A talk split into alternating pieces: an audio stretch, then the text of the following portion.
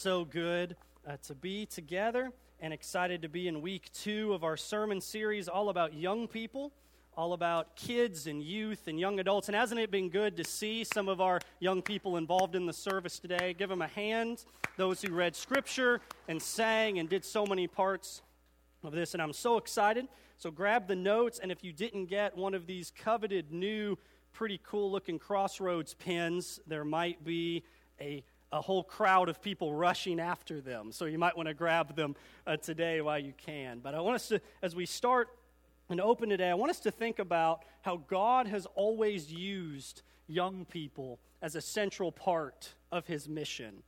Luke chapter 3, verse 23 tells us that when Jesus began his ministry, he was around 30 years old.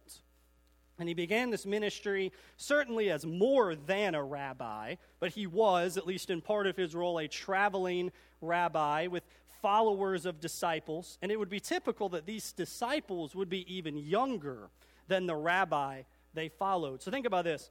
This means the earliest disciples of Jesus would have been often well under 30 years old. And recall culturally at that time, most of the men would have went off, got married, and had full-time jobs around the age of 13. So let that sink in a little bit, right?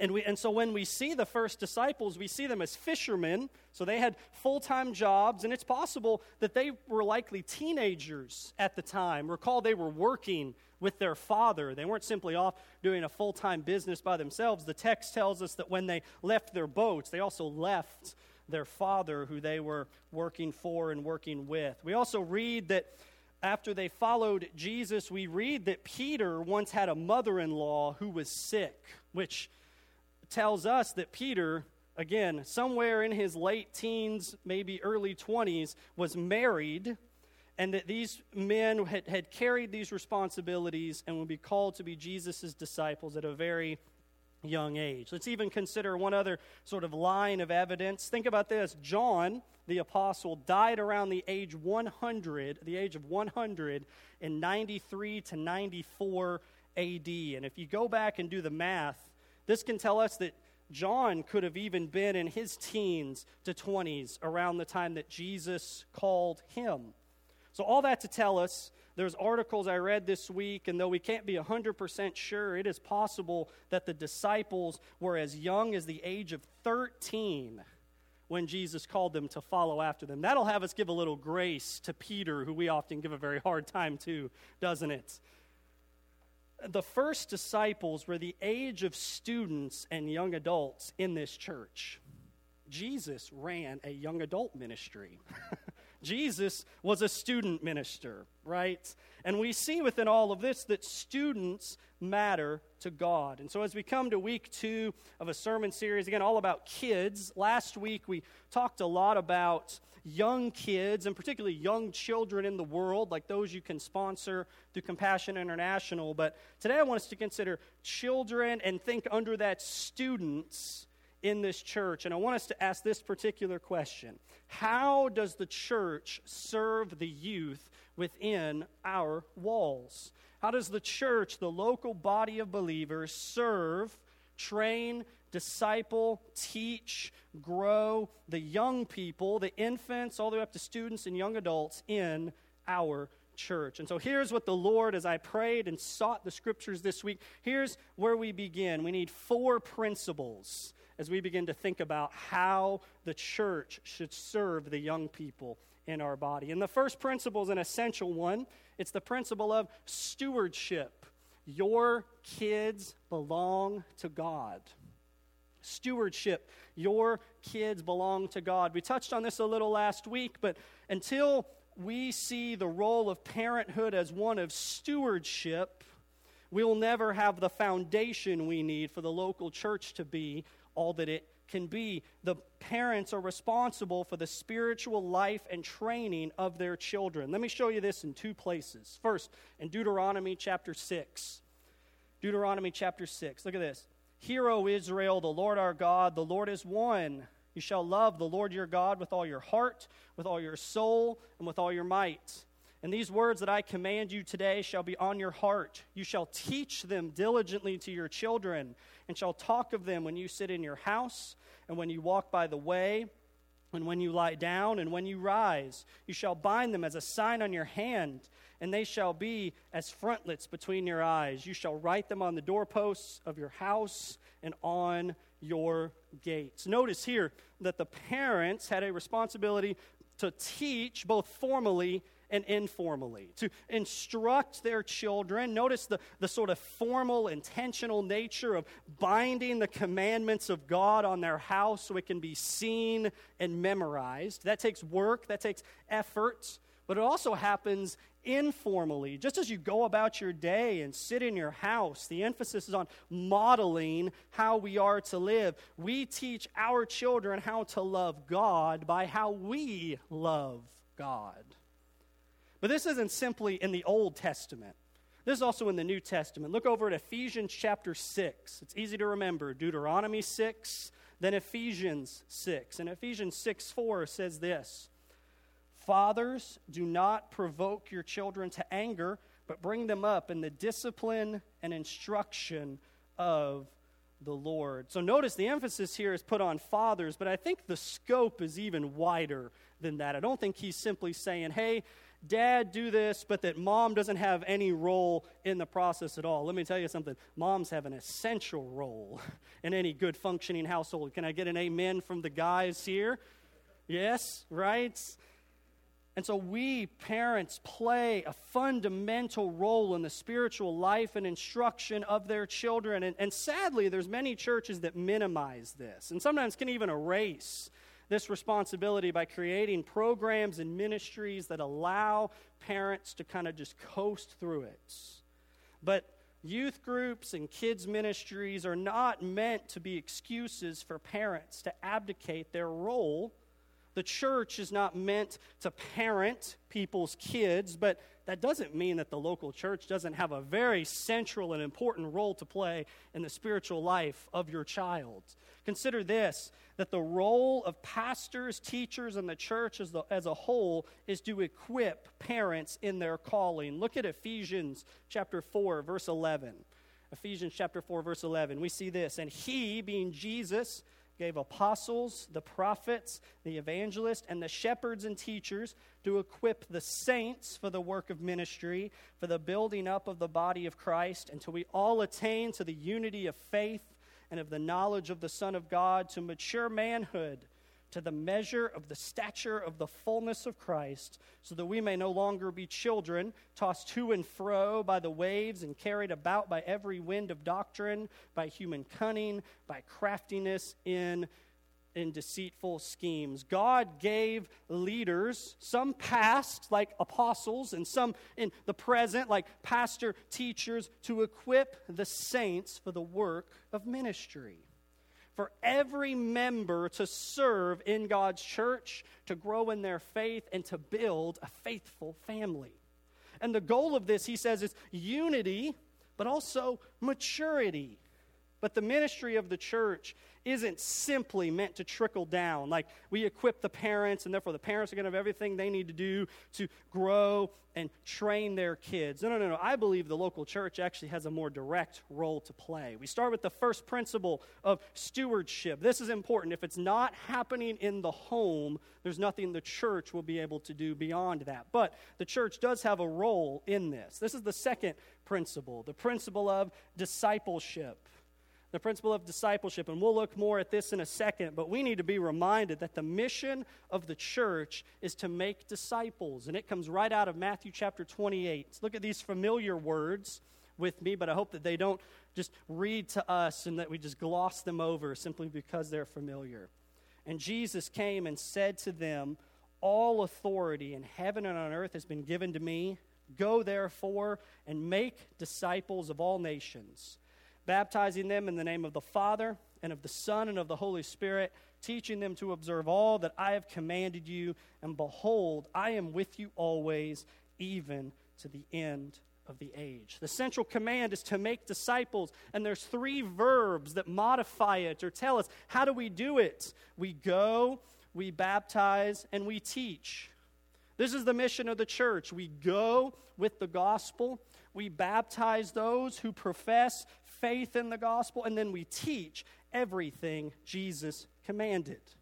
And the bookends of this mission is the promise that Jesus is the one with all authority, so we're on the side of the winning team, and that he'll be with us in a unique way as we go. The church is given the Great Commission and the call to make disciples. And so the principle of discipleship means this that making disciples of all nations includes making disciples of children and students.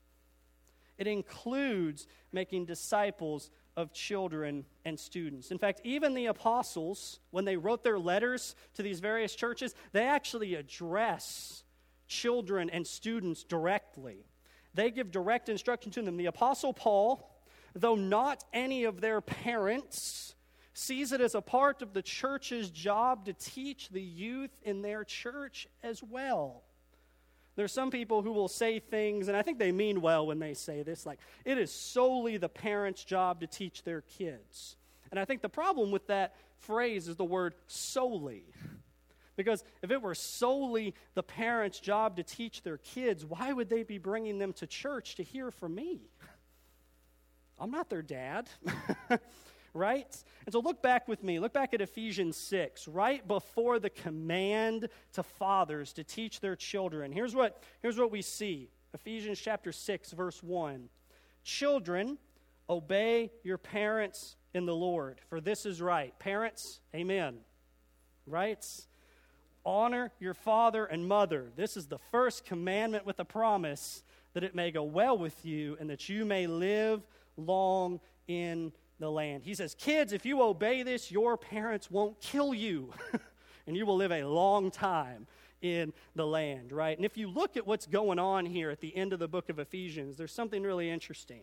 If you look back at Ephesians chapter 5, we see Paul is teaching all about the Christian's relationship to authority. In verse 21, he writes about how they're submitting to one another out of reverence for Christ. Then he gets into specific application with various groups. You can look, kind of scan over the page with me. We see instructions to wives in verses 22 to 24. We see instructions to husbands in verse 22 to 33, or 25 to 33. We see him address children in chapter 6, verse 1 to 3, fathers, chapter 6, verse 4, and then to bondservants and masters in chapter 6, verse 5 to 9. In other words, he tells us the parents don't get to be the sole teachers and instructors, the church has a role to play.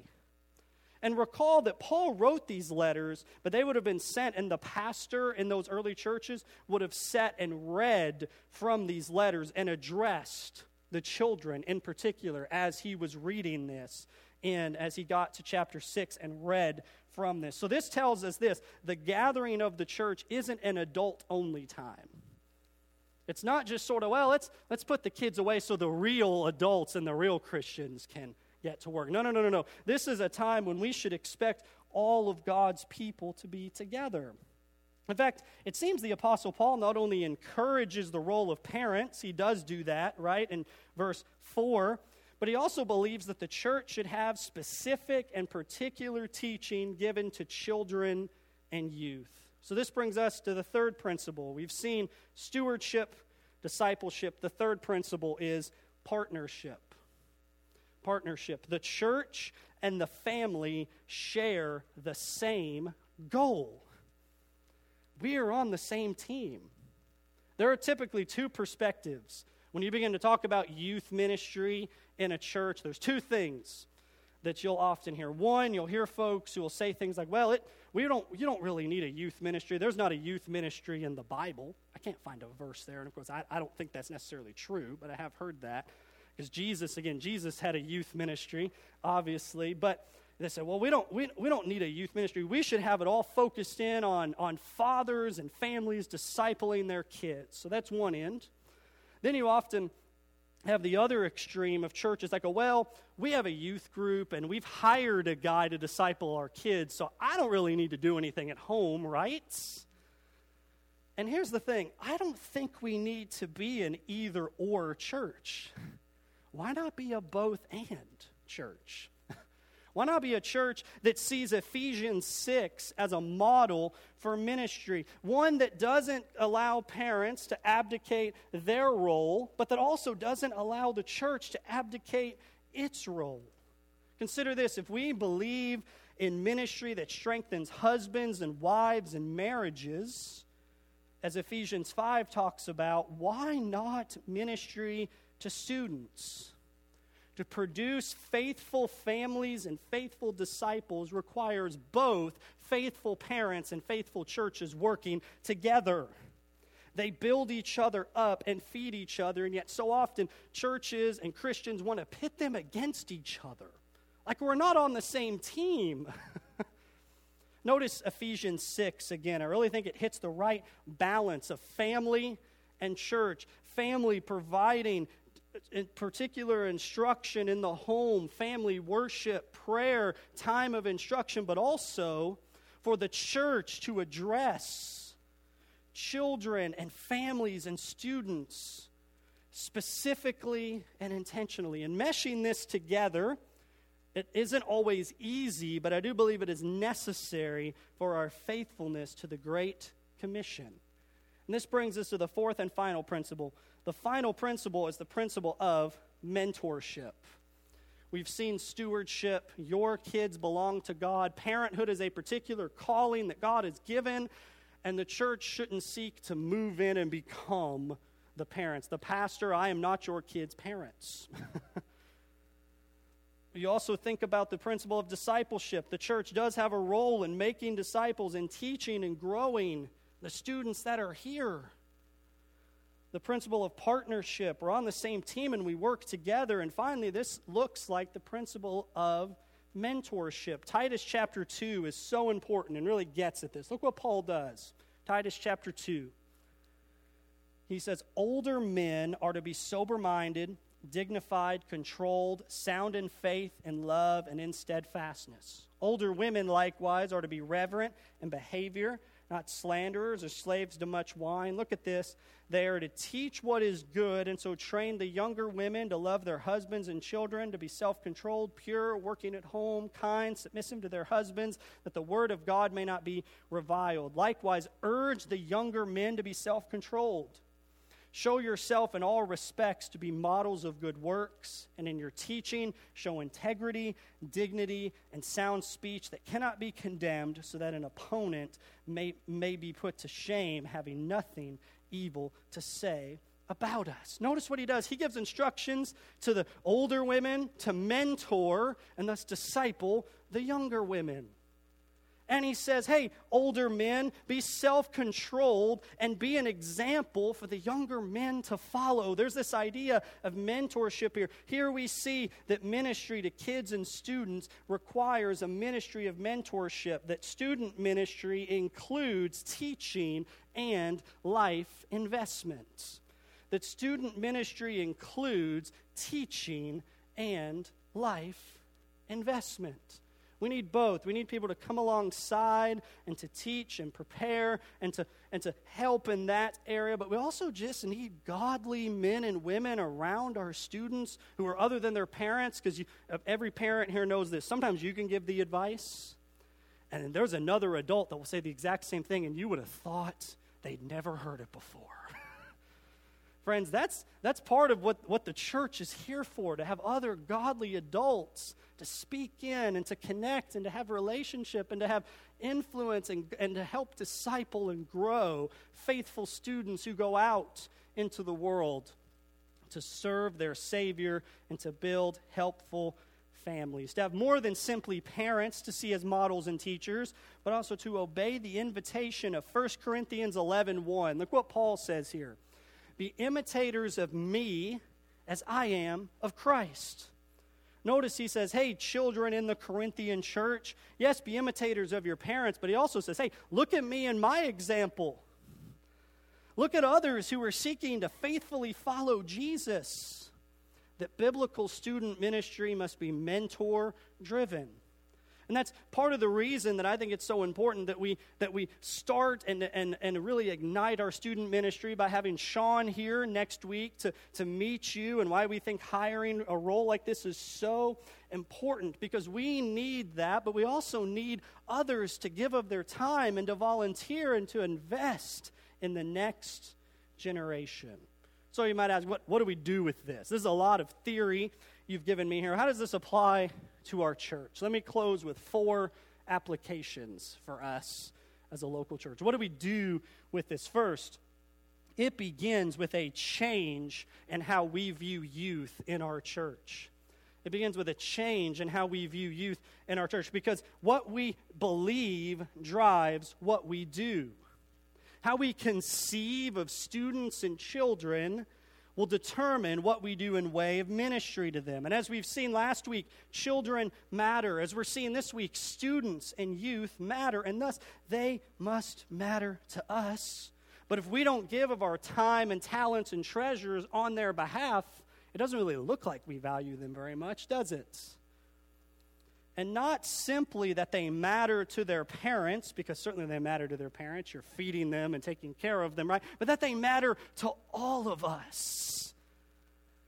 If they come up and try to talk to you and you just kind of push them aside, that doesn't say that they matter to you, that they matter to the whole community of faith. And here's one thing we need to realize we need to view every student, that every student is a potential or current disciple of Jesus. Every student is a potential or current disciple of Jesus. They aren't simply a young person, they are an eternal soul that must face their Maker and do business with their Savior. They must follow Jesus. And we have all of this urgency to reach the lost adults in our community. But, friends, we must have the same urgency to reach the lost students, many of which sit right in our pews every Sunday. Because let me tell you something church kids need Jesus too. And it's part of our mission as the church to go with the gospel to help confirm them in their faith, to baptize them when they make a profession of faith, and then to teach them everything Jesus commanded. And to do that well, we've got to start by seeing that every student here is either a potential or a current disciple of Jesus. Second, this means we must train parents to be faithful stewards. And friends, this is something I'll confess. I don't think we've, I, we've always done well as a church. This is something I'm hoping to look forward in the future to leading with better and to doing better. We must, particularly in partnership with parents and fathers and mothers, help to fulfill the role of training up children in discipline and instruction of the Lord. And our youth group simply isn't going to cut it. Friends, they have Instagram and TikTok and, and all sorts of influences far more than an hour a week. And if we won't disciple them, if the kingdom of God won't disciple them, let me tell you, there's a kingdom of darkness that would be all the more excited to get to them and to disciple them instead of us. For us to model in our homes the father in Proverbs, training and instructing his child. And it begins with maybe this isn't an area, fathers, that you've, that you've stepped into as much. It begins by simply recognizing your own shortcomings by confessing them to your family and by making small, measurable changes in the right direction. Whether that starts with simply praying at dinner or reading a few verses or talking about the sermon on the way home, simple, measurable changes that can be made. And it also begins by getting in community with other men who are modeling this and to spend time there and to learn from them. It means thinking afresh about how the church and parents can partner together rather than battle against each other. And there's always ideas that are welcome. And I'll tell you, the leadership here is praying for how to best do all of this here at Crossroads. Third, it, third, it means creating a youth ministry with purpose and direction. If it doesn't have purpose and direction, if you don't give of time, talent, and treasure toward it, nothing's going to come of it. And this is why, again, I, am so excited about this student ministry director position this week because this ministry needs personal leadership and direction in a unique way. It's going to take time and effort and discipline, but I think it also means changing what we think about when we think about youth ministry. Because let me tell you something so many people think about youth ministry as babysitting. let me tell you something youth ministry isn't babysitting, it's faith building. It isn't simply a hangout time, it's a deep dive. It isn't separate from the ministry of the church, it's rather central to our ministry in the church. And that's why it needs purpose and direction, and to seek to build it and to pursue it, and to maybe consider giving of your time to help making it a reality. And fourth and finally, this means we must welcome students into every area of service welcome students into every area of service. This one's hard because let me tell you something. Students are going to make mistakes. You know, I had the opportunity when I was a young 16 year old to step up and teach the Bible for the first time, and let me tell you, it was not good at all.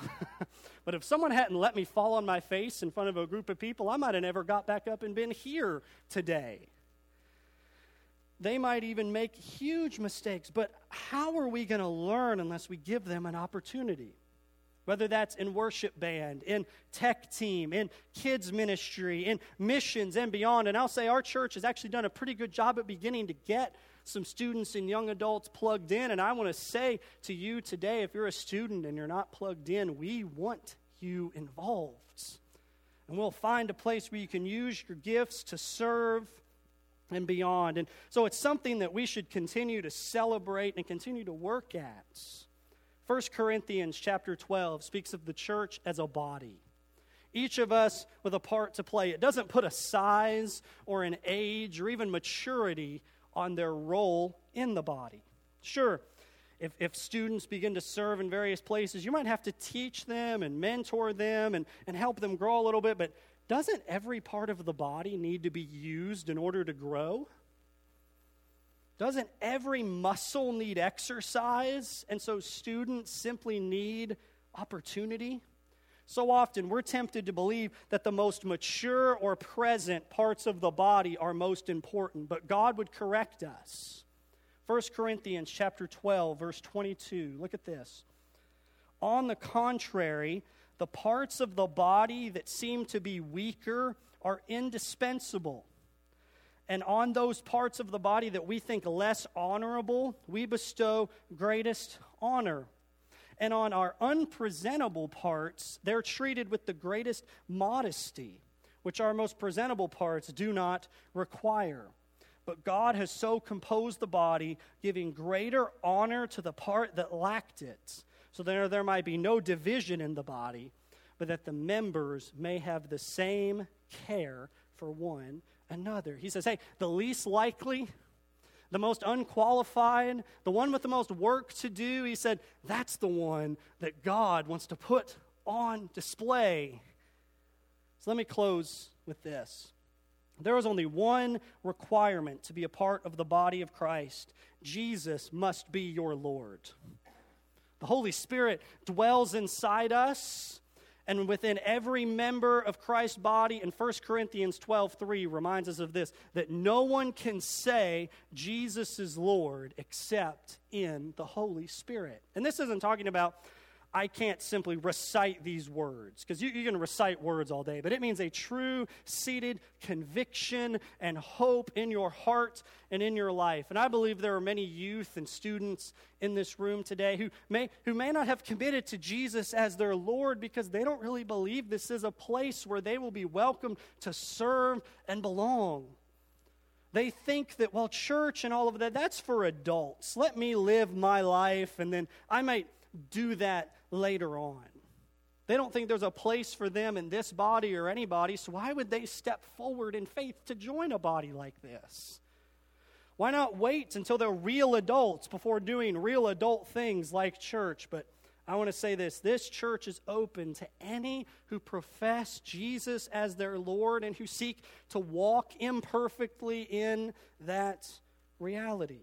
And I want to give an open invitation to young children, to students, to young adults, maybe even to the old here today who've given lip service to Jesus as Savior, but never really confessed Him as Lord.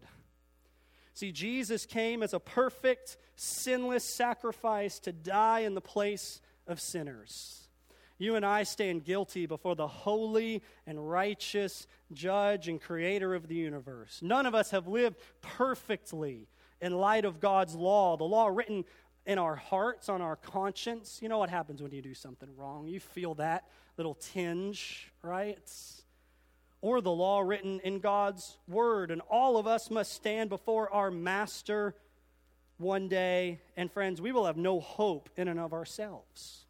Jesus came and lived as, as a baby in the womb, as a newborn, as a child, as a teenager, and as a young adult, and on into his adulthood without sin, so that he could die for us, yes, but also instead of you. So that he could die the death that you deserve and rise again on the third day to show that the debt of sin has been paid and that there's a new and glorious way open to God. And the way to God isn't by being a good church kid, that'll never get you there. But it's only by grace through faith. It's only by coming to the end of yourselves and realizing that your report card is not going to stand up on its own. The report card of your life, right? You need another person to substitute themselves in your place. You need a perfect, sinless report card of Jesus. And He has that offered to you. But it must be received as a free gift. And God will receive you just as you are. He's not asking you to grow up first, to wash yourself. He's saying, Come as you are, to step forward, to turn from your sin and to place your faith in Jesus as Savior and boss of your life. And He will meet with you and you will begin the journey of discipleship that his early disciples began in their late teens and early 20s to follow after him. So there's going to be a time here in a moment of one reflection.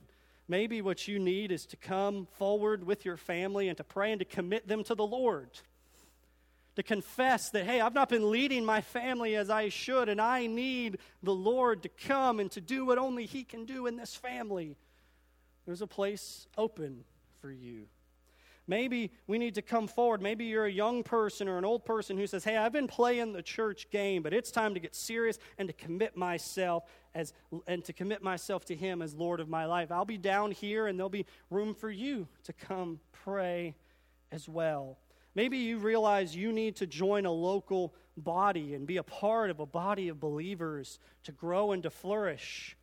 There's room for you. Whatever you need to do, this is a time to come forward, to respond, and to do business with God. Let us stand and let us pray together.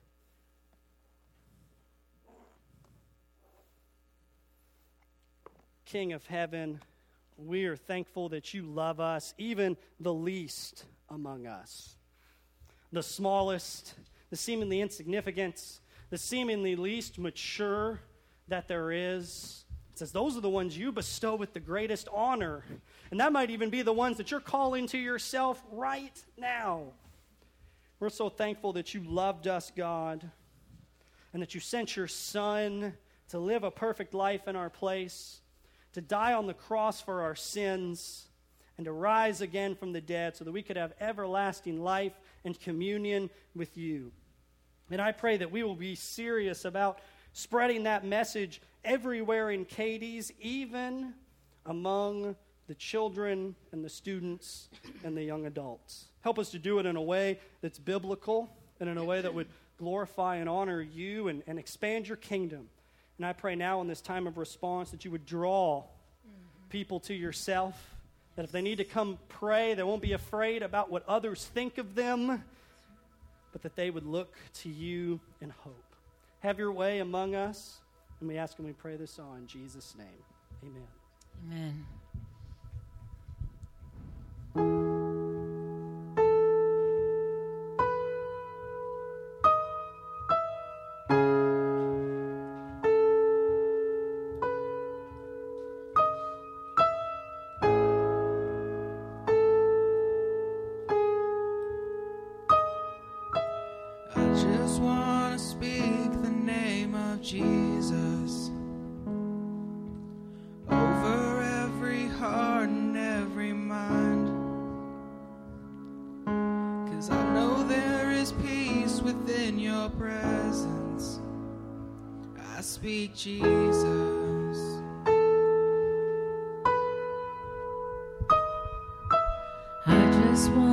Speak the name of Jesus.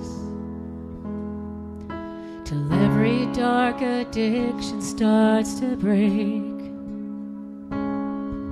Declaring there is hope and there is freedom. I speak Jesus. Cause your name is power.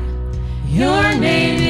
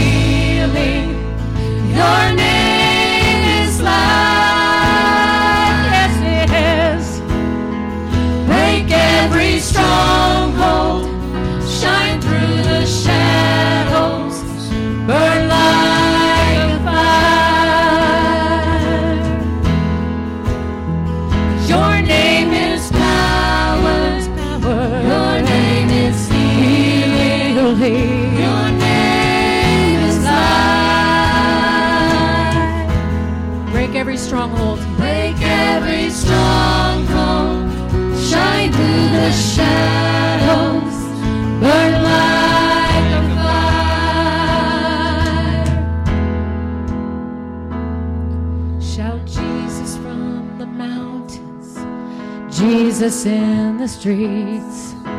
Jesus in the darkness over every enemy. Right here. Jesus for my family. I speak the holy name. Jesus. Whoa.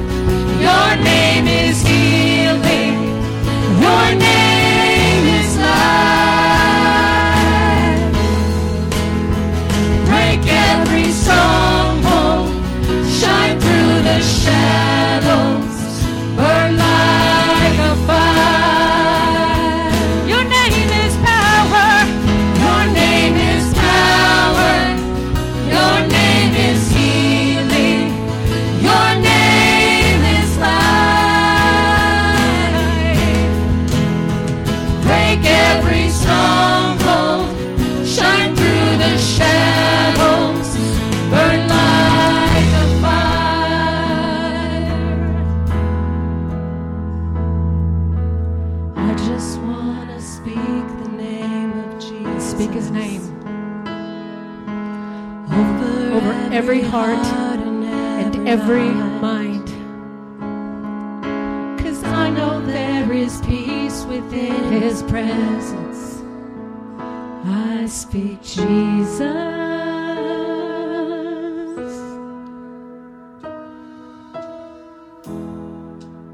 Friends, God's doing some incredible things today, isn't He? and all through the power and the name of Jesus. And let me say, if you didn't come forward and you need to take a next step, we've got a table in the back with some cards that say Get Connected on them. Fill those out, leave them in the basket, and one of us uh, will follow up with you uh, on any next steps you may feel you need to take for you or for your family. But it is so good to see the Lord at work on Mother's Day, setting folks free and bringing them into devotion and obedience to their Father. And we'll close today with a blessing from God's Word. This from Numbers chapter 6. The Lord bless you and keep you. The Lord make his face to shine upon you and be gracious to you. The Lord lift his countenance upon you and give you peace. Amen.